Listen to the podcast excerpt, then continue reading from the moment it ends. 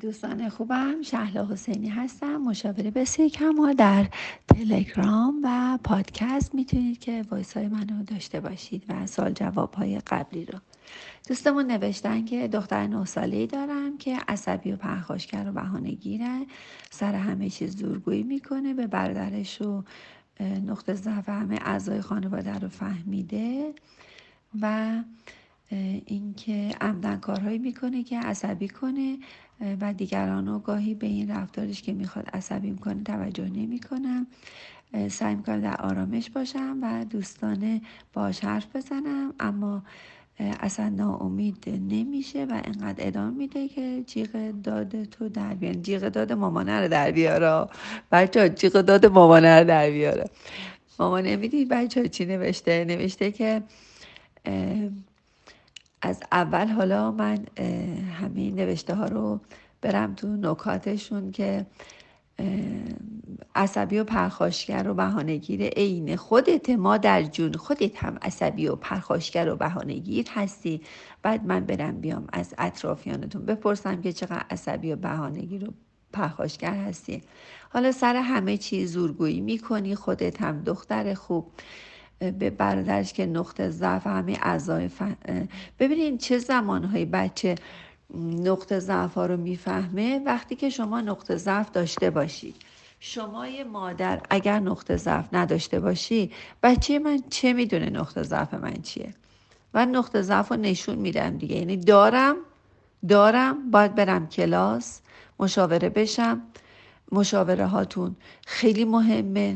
حتما مشاوره بشید.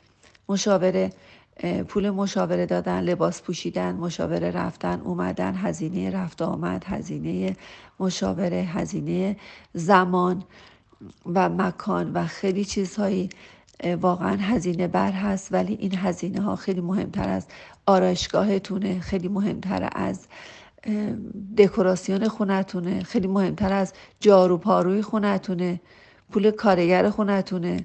خیلی مهمتره مشاور رفتن. حتما این کار رو بکنی. مامان عصبی. خواهش می‌کنم حتما مشاوره برید.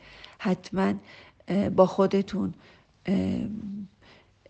با با کاتالیزور با مشاور کار کنی. آدما نمی‌تونن همینجوری رو خودشون کار کنن. چه کاری می‌خوایم بکنی همون کاری که ماماناتون کرده همون کار دارین انجام می‌دید.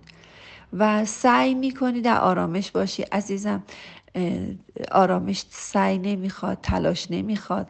و این یک جمله بسیار غلطیه از نظر مشاوره های من. برای اینکه سعی و تلاش برای آرامش لازم نیست. آدمی که در آرامشه در آرامشه و بچه های بهتری داره. و می‌خواد عصبی می‌کنه برای اینکه عصبی هستی اون شکل مدل عصبیت های شما که می‌تونه داد و بیداد باشه سر و صدا باشه یا پرت کردن یا زدن یا حالت های صورتت باشه اونها رو داره ظاهر می‌کنه این بچه. میگه قایم نکن مادر جون. بیا ظاهر کن. و دوستانه باهاش حرف می‌زنی. عزیزم دوستانه باهاش می‌تونی بغلش کنی. دوستانه حرف زدن نیست. این منطقه که حرف می‌زنه. حرف زدن دوستانه بودن نیست. بیا با هم حرف بزنیم. یعنی بیا حق حقوق همدیگر رو بذاریم یه وکیل بیاریم یه قاضی بیاریم حرف بزنیم. دوستان حرف زدن نمیشه. حرف زدن کار حق و حقوق حق و ناحق که باید وکیل باشه و حرف بزنیم و مدرک بیارید و صحبت کنید. پس دوستانی می‌تونه که بغل کردن باشه. متاسفانه خودت هم ناامید نمیشی. دختر باهوشی هستی توانایی هستی. نوشتارت نشون میده که می‌تونی که خیلی سریع اوضاع رو عوض کنی. و دختر جیغ و داد کنی هستی. ازت می‌خوام که واقعا سعی نکنی. تلاش نکنی زحمت نکشی رو خودت هم به تنهایی کار نکنی. حتما مشاوره بشید چون بچه های نه ساله در دوره نهفتگی جنسی هستن و اگر دو سال دیگه این یازده سالش بشه و دوره بیداری جنسی برسه دنبال وحدت هویتشون هستن در برابر سردرگمی نقش. و بچههایی که در نه سالگی در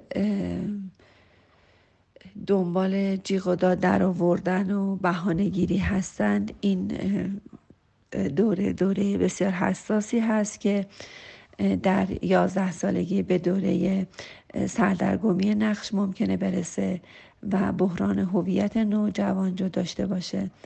بچههایی که دوره نهفتگی رو خوب گذرانده باشن نه تا یازده سالگی رو یا هشت تا یازده سالگی رو خوب گذرانده باشن در دوازده سالگی خیلی راحت می‌تونن کارهای دشوار و پر استراب رو انجام بدن.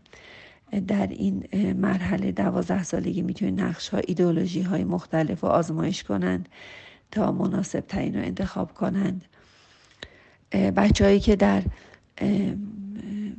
هشت تا یازده سالگی دوره نهفتگی رو خوب گذرانده باشند در چهارده سالگی مشکل نوجوانی و جیغ و داد و اذیت های دیگه نخواهید داشت و می‌تونه جامعه پذیرتر باشه و می‌دونه که کی هست چی هست جامعه و خانواده رو بیشتر رایت می‌کنه.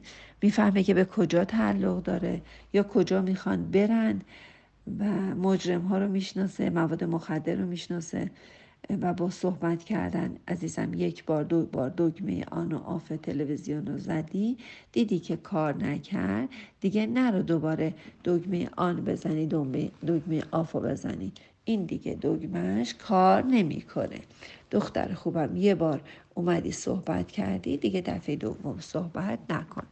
مرسی که برامون نوشتی. حتما دوست دارم که در کنارمون باشی. در کلاس هامون باشید در مشاورهای خصوصی باشید و برای خودتون هزینه کنید و مطمئنم که بتونید که بهانه گیری های خودتون رو کم کنید. ببینید در کودکی کجاها بهانه گرفتید. درگیری های اضافی با بچه هاتون ایجاد نکنید مثل برداشتن کتش شلوارش چه می‌دونم وسایلش کثیف کردنهاش. الان مسائل مهمتری هست که باید با بچهاتون حل کنید. این عادت ها رو وقتی که در زیر سه سالگی نتونستید انجام بدید بهتره که بعدا درگیری های اضافی نداشته باشید و از تمیز کردن و پاکیزه نگه داشتن و مرتب بودن دست بکشید که کارهای مهمتری هست که باید انجام بدید. دوستتون دارم. شاد باشید و سپاسگزار منتظر سوالاتتون هستم.